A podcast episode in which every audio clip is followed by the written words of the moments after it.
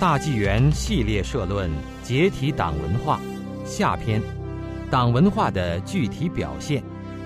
解体党文化之七，生活中的党文化，上。任何一个伟大的文明都经历过漫长的积累和演化过程，在五千年的中华文明中，一代又一代帝王逝去了。一个又一个朝代终结了，但敬天、信神、人民爱物的价值核心却从来没有失坠。在这种价值指导下的传统中国社会，存在着不同的社会部门，以满足人不同层次的需要：生存需要、情感需要、安全需要、精神需要等等。政治的存在为社会服务，社会的存在为人服务，而不是相反。宗教信仰、伦理道德、风俗习惯这些社会的基本内容，对政治起着制约和引导的作用。当政权偏离了正义的轨辙，人们可以依据社会公认的准则规范政权、校正政权，甚至推翻政权。替天行道，重建政权。孔子说过：“礼失而求诸也。”意思是说，朝廷失去礼仪，要去民间把礼仪找回来。一个健康的、富有活力的社会，其重要性甚至远在政权之上。传统中国文化深厚的精神内涵，决定了传统中国社会从总体上说是一个健康的、富有活力的社会。健康的社会意味着心智健全的人民，而心智健全的人民不会听凭共产党愚弄和恐吓。因此，共产党要全面根除社会生活中的传统因素，用党文化取而代之。在共产党统治下，社会高度政治化，政治高度一元化。共产党声称“不破不立，大破大立”，要移风易俗，破旧立新。在一片杀伐声中，破除的是中华五千年的古老文明，建立的是具足中共邪恶基因的党文化。或许有人以为自己没有受到党文化的沾染，比如很少看电视和报纸上的时事，或者基本不参加政治学习。可是中共实行的是党领导一切，而不是党领导一切减去你的个人生活。党文化对中国人生活的渗透是无孔不入的，可以说。只要是生活在一九四九年以后的中国大陆，就不可能不受到党文化的毒害。党文化对中国社会的破坏深刻而彻底。立法、节庆、婚丧嫁娶、衣食住行，甚至家庭和生育，都被中共揉捏成他想要的样子。我们下面从几个简单的例子入手，讨论生活中的党文化。一，把中国黄历叫做农历或阴历，把中国新年叫春节。现在的中国人把传统的历法叫做农历或阴历，把正月初一称为春节。这里所用农历、春节等说法，带有明显的党文化含义。一个名词的改变看似无关紧要。但几千年历史的传承却会因此斩断。把黄历叫做农历或阴历，中国人是非常重视历史的。中国对历史的记载之详尽和准确，远非有着同样久远历史的欧洲或非洲可比。这固然由于中国人有记录历史的使命感。更重要的是，中国人所特有的修史利器——纪年方式。简单的说，历史就是对哪一年发生了什么事的记载。如果纪年的问题解决不了，就会给修史带来极大的障碍，也正因为此，欧洲的历史在统一历法十七至十八世纪之前的年代，常常是模糊甚至混乱的。中国的传统历法以干支纪年，所谓干支是天干与地支的简称，其中甲乙丙丁戊己庚辛壬癸为十天干，子丑寅卯辰巳午未申酉戌亥。为十二地支，纪年则按顺序取干支各一字，以甲子为始，六十年循环一次，周而复始，直至无穷。这种干支纪年的方式，使中国历史摆脱了年代的定位问题。几千年后，中国人仍能很轻易地将中国史书中的纪年对应到西元的纪年上。另外，中国人也以干支来记月日和时，换句话说，由于干支包含天干地支各一个字，每一个时刻都由年月日时的干支来标记，因此共有八个字。例如，二零零六年六月六日早上六点，就属于丙戌年甲午月丙寅日辛卯时。此时出生的人生辰八字即为丙戌、甲午、丙寅、辛卯。中国最早的历法是轩辕皇帝颁布的，轩辕皇帝被尊为人文初祖，因此中国人对历法的重视可见一斑。《史记·五帝本纪》记载的皇帝颛顼、帝喾、尧和舜都对历法进行了修订。在帝舜的时代，人们对一年的天数、节气的划分已经相当准确。由于轩辕皇帝是道家文化的创始人，因此中国人从文明之初就非常重视道家的阴阳学说。历法也表达了阴阳平衡的概念。中国的传统历法是阴阳合历，既不是单纯的阴历，也不是单纯的阳历。现在人们常用的公历就是一种太阳历，简称阳历。它以地球绕太阳公转的周期为基础，其月份的划分与月亮的盈亏没有关系，只是个名称而已。伊斯兰教历法是一种典型的太阴历，简称阴历，它完全以月亮的盈亏周期为基础定月份，每年十二个月，大约三百五十四天。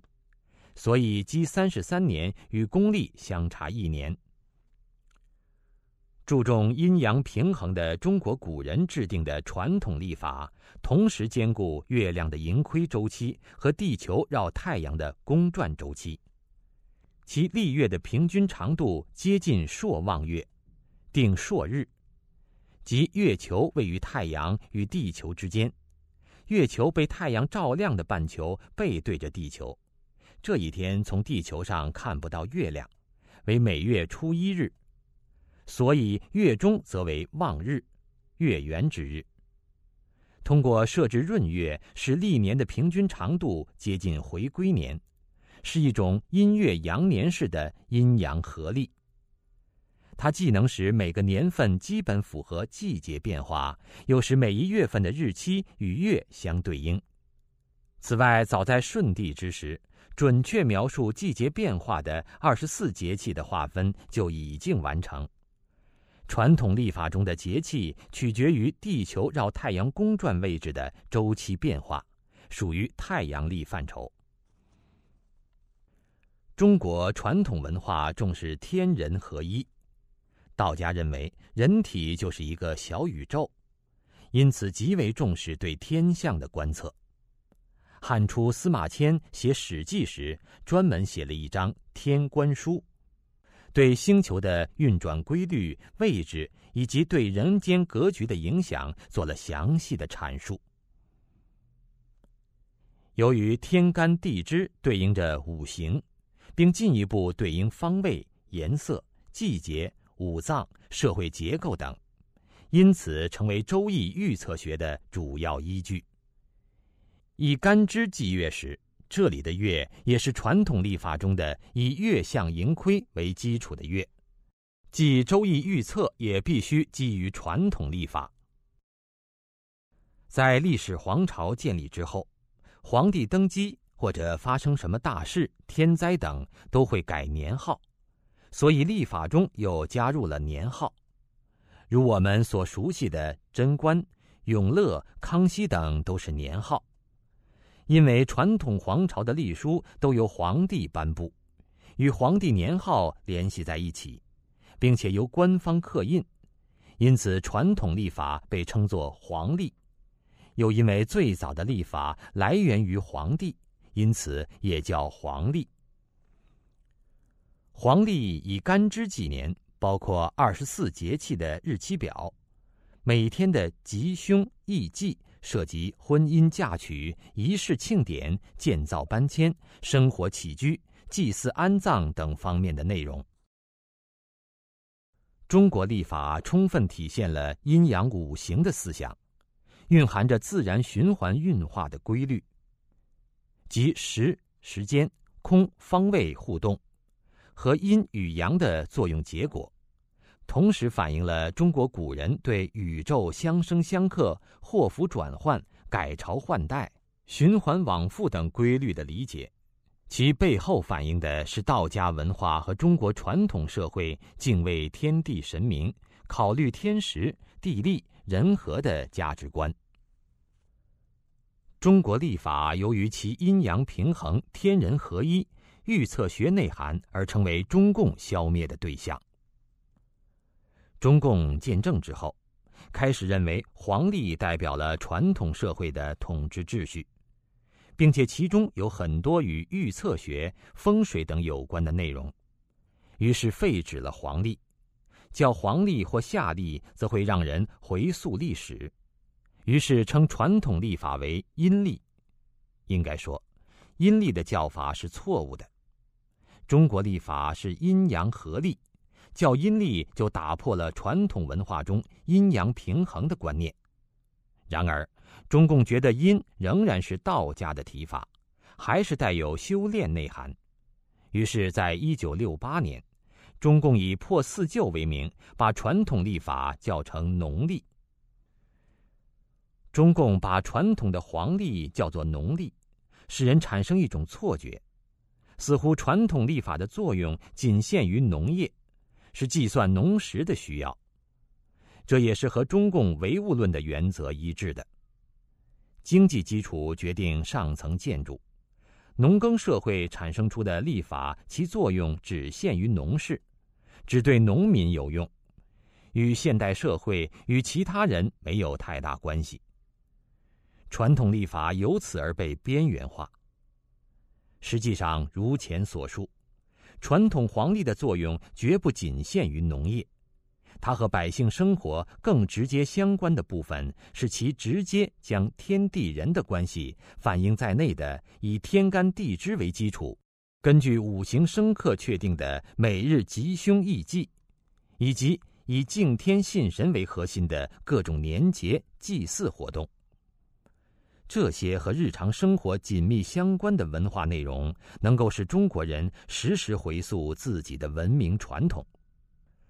中共把它简单叫做农历，实际上是借此贬低、掏空蕴含博大文化内涵的传统黄历，截断传统文化的承传。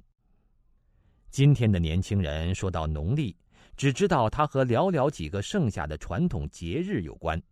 还与农民种地有关，而不知道其中蕴含的深厚传统文化内涵了。此外，在中共党文化中，农民常与政治觉悟不高、和封建、愚昧、落后等联系起来。中共把黄历叫农历，是对传统历法的一种贬损。把新年叫春节。过年是华人社会最大的传统节日，《说文解字》中“年”的意思是五谷大熟，古人丰收后要感谢神明保佑，因此举行谢神祭祀并祈祷来年风调雨顺的重要仪式。传统的新年是从腊月八日开始，直到正月十五结束。腊八是佛祖释迦牟尼开悟成佛的日子，民间与寺院都在这一天喝腊八粥，祈祷来年五谷丰登、六畜兴旺。接下来就是腊月二十三过小年，这一天是灶王爷上天的日子。民间认为，灶王爷监看着一年以来一家人的一举一动，到了腊月二十三这一天，要上天庭去汇报，至除夕再贴上新的灶王像。这种活动是中国人头上三尺有神灵的一种表达。由于相信灶王的监督作用，人们自然会对自己的行为有所约束。腊月三十也称除夕，是新年庆贺的高潮。这是祭神祭祖的日子，其中置天地桌、贴门神、接福神、财神、贵神、喜神、太岁神、请灶王像、贴春联、放鞭炮等，都与中国人敬神的传统有关。天地桌是供奉神佛和接神的临时性供桌，春联的原型是桃符，因为传说中鬼怕桃木。至五代时，蜀主孟旭在桃符上题字：“新年纳余庆，佳节号长春”，成为正式的春联的开始。祭祖也是过年的重要部分。大多是在家中将祖先牌位依次摆在正厅，陈列祭祀的贡品，然后祭拜者按长幼的顺序上香跪拜。《论语》上说：“慎终追远，民德归后矣。”因此，祭祖不仅是孝道的表达，也是对古人道德传统的继承。一九四九年九月二十七日。中共商量夺取政权后见证事宜，将正月初一改为春节，似乎只是个普通的庆祝春天的节日而已。这是一个似是而非的叫法，同样是中共为了批判替代传统文化、宣扬无神论的需要。这样一改，传统过年中感谢神明看护、尊敬神明与先祖的文化内涵就被去除了。这时，过年的吉祥话变成了“祝你今年能够上北京见到毛主席”，“革命精神代代传”等政治话语；春联变成了“翻身不忘共产党，幸福不忘毛主席”；敬神祭祖变成了忆苦思甜，组织看政治电影，组织有教育意义的联欢会，搞团拜，唱人民公社新风多，婆婆婶婶都唱歌，春节不去搞迷信。大家上台演节目，张贴的年画从敬神祈福变成了大跃进，人民公社好，春节期间学习老三篇，全家学公报。中共的报纸是这样描述百姓过年的：有人打算趁一家团圆机会办家庭毛泽东思想学习班，有的准备大年夜吃忆苦饭，这顿年饭是阶级教育饭。我们一定吃在肚子里，记在心坎上，永远不忘阶级苦，永远跟党干革命。还有人计划开家庭批判会，或者准备看看亲戚朋友，一起交流思想收获，畅谈文化大革命的大好形势。一个地地道道的中国传统节日，变成了共产党给老百姓洗脑灌输党文化的政治课。文革结束后，传统的庆祝方式有所恢复。然而，经过三十年的破坏，新生的一代已无重拾传统的可能。近二十几年的春节联欢晚会被中共鼓吹为中国百姓的新民俗。然而，晚会完全是歌唱主旋律，与意识形态有关的主题贯穿始终，而且格调越来越趋于粗俗低下。千百年来，蕴含在新年中的精神追求和人生感怀被中共破坏殆尽。二，取消传统节日，过党安排的党节。传统节日除了过年被中共叫成春节外，还有很多被中共取消，取而代之的是党节，以党文化取代传统文化对人们生活的影响。中国的传统节日都与修炼、神佛等有着密切的关系。比较重要的传统中国节日，除了新年之外，还有元宵节、清明节、端午节、盂兰盆会、中秋节、重阳节、冬至。此外，还有浴佛节、七夕等。元宵节在正月十五，原本来自于道教的上元节，传说中为天官大帝的诞辰日。汉明帝刘庄因为崇信佛法，于是下令寺院与民间在这一天放灯，象征佛法大明。自此，元宵节也成了灯节。清明节是祭祖扫墓的时候。端午节。一说起源于祭祀屈原，一说源自于龙神崇拜。中秋节起源于周朝，周天王每年中秋要祭月，后渐渐留下了赏月的习俗。重阳节为九月初九，按照中国的术数，九象征极高，道家讲九层天，极广九州方圆，极深九地之下。长久等等。此时人们赏菊、佩戴茱萸、饮菊花酒等。冬至则是帝王到天坛祭天的日子。浴佛节在四月初八，又称佛诞节、龙华会，是释迦牟尼佛出世的日子。这一天，善男信女要到寺院进香、参加斋会、举行布施、放生等活动。七夕是七月初七，源于牛郎织女的传说。盂兰盆会在七月十五，是剑王的节日，起源于佛教中目犍连尊者以释迦佛开示，设盆斋僧，使其母脱离恶鬼道的典故。略述中国的节日，可看出无节不与祭祀、神话或佛道教有关。如果这些节日得以保留，并依循传统庆贺，则中国文化中与神有关的部分会代代相传，这是共产党所不能容忍的。为了割断中国人和中国传统文化道德、传统文化价值之间的承接联系，让中国人不再受传统文化的熏陶和保护，完全暴晒和浸泡在党文化之中。通过日常习俗对民众进行洗脑，中共除了正月初一这个被改称春节的节日而保留之外，其他传统节日无一为中共的法定假日。传统的节日民俗被中共挤压的失去了生存空间，不得不遗憾的退出历史舞台。同时，中共制定了其他节日为其统治服务。这些党节包括三八妇女节、五一劳动节、五四青年节、六一儿童节、七一党的生日、八一建军节、十一国庆节等。过节的时候，回溯节日的起源，常常成为当天的热门话题。而中共所指定的节日，无一不与阶级斗争或革命有关，或者是对他自己的里程碑的纪念。这种节日政治化的做法，目的就是让人顺服他的意识形态，以及庆祝中共的成立和发展。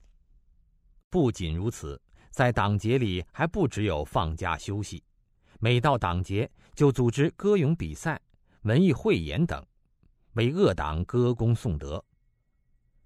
需要强调指出的是，中共动辄给他的节日冠上“国际”二字。好像真是全世界的盛大节日，到了国外，人们才发现，除了几个共产主义小兄弟，人家外国人过的都是自己民族的传统节日，根本没有三八、五一、六一的。共产党故意渲染工人、妇女和儿童是被歧视的阶级和群体，鼓动他们起来斗争，其实，恰恰是在共产党国家。工人、妇女和儿童才是真正受到压迫的。共产党利用这几个节日，不过是为了配合其阶级斗争的需要。三八妇女节常见的活动是评选模范，或者是三八红旗手，举行女性为主的运动会、文艺演出等等，或者是表彰会、庆祝会、联谊会等集会性的活动。近年来，三八节的庆祝被要求搞创新，但不管多少过法，主题可以概括为进一步借节日来加深人们头脑中。女人半边天，男女都一样的党文化，表现党对女性的关怀，突出党让妇女翻身，得到平等地位，同时让女模范们对党歌功表忠心，对其他人进行洗脑。五一劳动节起源于一八八六年五月一日，以美国芝加哥为中心。举行了约三十五万人参加的大规模罢工和示威游行，示威者要求改善劳动条件，实行八小时工作制。五一变成党节，庆祝的活动给人灌输社会主义的优越性。另外一个特色就是评劳模，从下到上，给工作出色、有成就的人，或者是各行各业的突出代表以荣誉，甚至直接吸收入党。让人们感觉到自己被承认、肯定，高兴之余，不忘是党给了自己这一切。通过对这些优秀者的统战，进行对各个行业的进一步控制，同时壮大自己的门面。五四青年节则起源于一九一九年的五四运动。原本一场维护主权的爱国运动，经共产党宣传成为觉悟了的中国无产阶级第一次作为独立的政治力量登上了政治舞台的标志。庆祝六一儿童节的主要国家都是社会主义或前社会主义国家。儿童节的起源莫衷一是，中共把这个节日也归结到反帝上。儿童节的庆祝活动归妇联管，去公园也好，文艺演出也好，孩子过节却不能做孩子想做的事情，小孩要说大人想听的小孩话，各种活动由老师一手操办，其意义不单纯是庆祝和娱乐，五讲四美、做接班人、知荣辱庆六一等等活动的主题都要符合党的某个阶段的政策和要求。孩子们耳濡目染的是党文化里借文艺之名达到政治目的的一套。还有主题对日、歌咏比赛，天真的孩子们从小就被迫适应这套虚伪的做事方式。不仅如此，六一前后是入少先队的日子，在队旗下宣誓，决心接受中国共产党的领导，为共产主义事业奋斗终身。从小就把孩子们拉到中共的邪恶政治里边。七一则是个不伦不类的节日，因为中共并非七月一日成立，却被中共规定为党的生日。实际上，中共是由苏共在一九二零年八月派代表维京斯基来中国建立的，党名也是苏共所取，当时称为第三共产国际中国支部。又称中国共产党，其使命为苏共所托付的颠覆中华民国和消灭中国国民党的无产阶级革命。一九二一年七月所召开的只是中共的代表大会，从常识推论，也是先有共产党，后有代表大会。中共一大是苏联人出钱召开的。后来投靠汪精卫成为第二号大汉奸的陈公博是中共创始人，一大代表。他携新婚夫人借开会机会到上海公费旅游，住在大东旅社。七月三十一日，在陈公博住所隔壁发生一起情杀案，随后法租界警察来办案，中共才移至嘉兴南湖开会。当时成立政党是合法的。警察也并不是为了抓中共代表而来，而中共却将警察的到来渲染成对敌斗争的险恶。一九八一年，中共党史研究室根据1921年8月初《申报》上关于情杀案的报道，推算出中共成立时间为7月23日，并写进中共党史大事年表中。七一虽为节日，不是假日，但却是各级党委和中宣部对社会开足马力搞宣传的重要时机。对外如此，对内亦然。党员要参加各种组织活动，党的各级领导要讲话，也是每年一次重新给党员充电、增强党性的机会。除此以外，新党员入党也多选在七一前夕。全社会承认七一作为节日的存在，就是承认中共对中国的占据。整个节日每年一次，起到了给中共输血、加强中共生命力的作用。八一建军节是为了庆祝中共称之为南昌起义的暴动。当时的背景是，国民革命军在蒋介石的带领下，于一九二六年发起北伐战争，讨伐北洋政府。由于人民的拥戴，北伐军进展顺利，国家即将统一。中共一方则在斯大林亲自命令下，不断破坏北伐。甚至于要用武装暴动的办法打回广东去，以阻止国民党打垮北洋军阀。蒋介石被迫于一九二七年四月十二日从国民党中清除共产党，而中共则于当年八月一日发动南昌暴动，搞起武装割据。由于南昌暴动是中共掌握自己军队的开始，故被命名为建军节。十一是中共一九四九年十月一日建立中华人民共和国政权的日子，却要求全国人民来共同庆祝所谓的国庆节。国庆活动即被赋予重大政治意义，作为庆典的主体，在北京举行国宴、阅兵、焰火、游行，一方面炫耀武力、震慑百姓，另一方面用焰火、国宴、园艺等粉饰太平。用天安门广场摆放孙中山的巨幅画像来统战台湾，用游行来伪造万民拥戴的假象。此时，电视通常要放开国大典等影片，缅怀中共解放的不易。人为把中国定义为中共建立的国，加重了没有共产党就没有新中国，混淆党和国家的概念。给人错觉，好像中国是中共建的。事实上，现在很多华人将十月一日称为国殇日。自中共建党以来，带给中国人无尽的苦难，特别是在夺取全国政权之后，中共造成了大约八千万中国人非正常死亡，出卖了数百万平方公里领土，毁尽了中华文化的精华。对于道德和生态方面造成了不可逆转的破坏。中共强迫人民庆祝它的成立与发展壮大，等于强迫人民庆祝自己日益深重的苦难。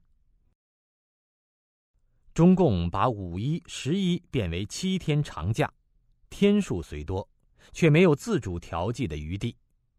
中国人常在这几天安排旅游、结婚或其他重要活动。这些活动常常给人留下美好的回忆，以至于多年后，也许还会指着自己的结婚照或旅游纪念照说：“这是我某某年国庆节照的。”从而潜移默化地将中共的节日与普通人生活中的重大事件联系起来。三，年轻人结婚要新事新办，不拜天地神，唱感谢党的歌。正统文化中的婚礼。正统文化重视四大礼节：冠礼、婚礼、丧礼和祭礼。冠礼是指成人礼，按照儒家礼节，男子二十岁行加冠礼已是成年，意味着真正承担社会责任的开始。丧礼是在人过世之后的丧葬仪式。常请僧道追荐亡魂。祭礼则是祭祖祭神的礼节。中共夺取政权后，上面的三种礼仪都被废弃，这与其中包含的敬天敬神、慎终追远的因素有关。然而，婚礼毕竟是人生四大喜事之一，死生契阔，与子成说，执子之手，与子偕老。无论是中国古人还是西方人，婚姻为一生的约定，要拜天地神明，隆重其事。《礼记》中专门有婚义一章，婚为通假字，同婚。因古人婚礼常在黄昏时分举行，规定了纳采、问名、纳吉、纳征、请妻、亲迎这六礼。其中纳采指提亲。问名指询问女方姓名，以便占卜吉凶；纳吉指将占卜的好消息告诉女方；纳征指男方向女方送聘礼；请妻则指男方通过占卜择定婚礼日期后，请求女方的同意；亲迎则指男方在婚期去迎娶女方。儒家认为，婚礼是两性和好，上则行宗庙祭祀的职责。下则养育后代，因此婚礼是恭敬、谨慎、尊重婚姻的正礼。迎娶之日，男女要先拜天地，请天地作为婚姻的见证；拜高堂，感谢父母的养育之恩，并请父母做婚姻的见证。夫妻对拜，以示相敬如宾。西方的教徒结婚，则要上教堂，请天主为见证。不信教的人也要念誓词。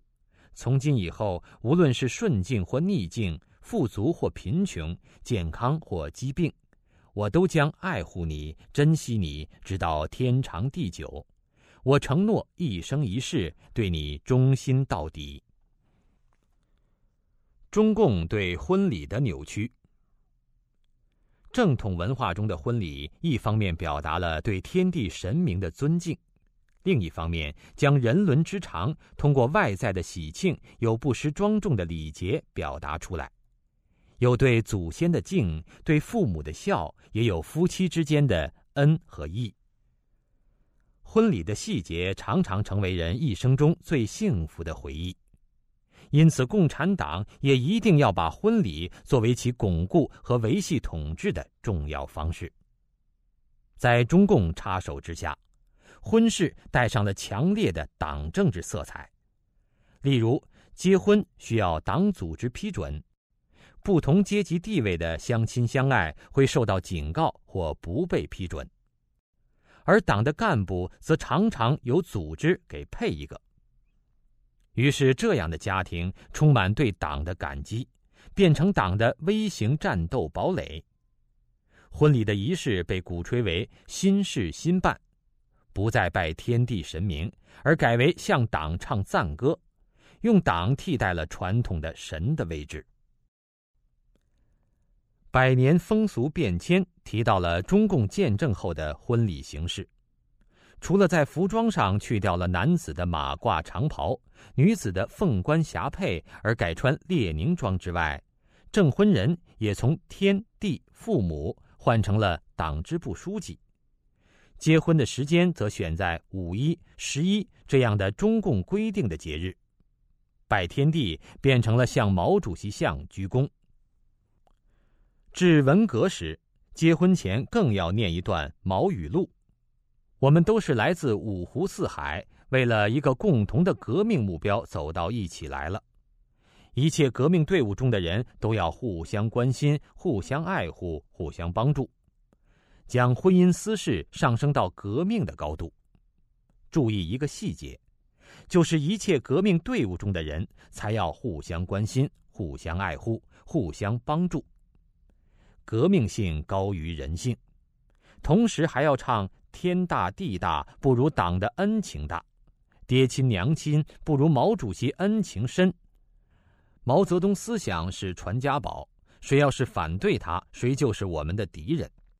在婚礼庆典上，还要绷紧阶级斗争的弦，向毛表忠心。《天大地大》这首歌是一九六六年邢台地震后开始传出的，在婚礼之时唱这样赞美诗式的歌曲，无非是共产党神化自己的手段，并使人在回忆婚姻的甜蜜时，自动想起这些赞颂中共的歌词。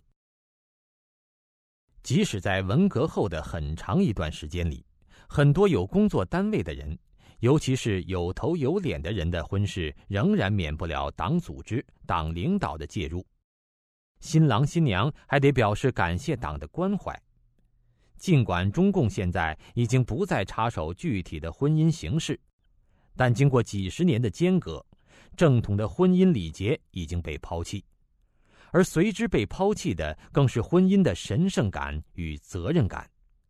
现在的很多婚礼，除了闹得乱哄哄的，已经看不出其中的神圣与传统礼仪的规范了。很多的家庭矛盾、夫妻感情破裂、一夜情的盛行，与中共破坏正统的婚姻观念和婚礼形式不无关系。刚才您收听的是大纪元系列社论。解体党文化，由陈刚为您播报。感谢您的收听，下次节目再见。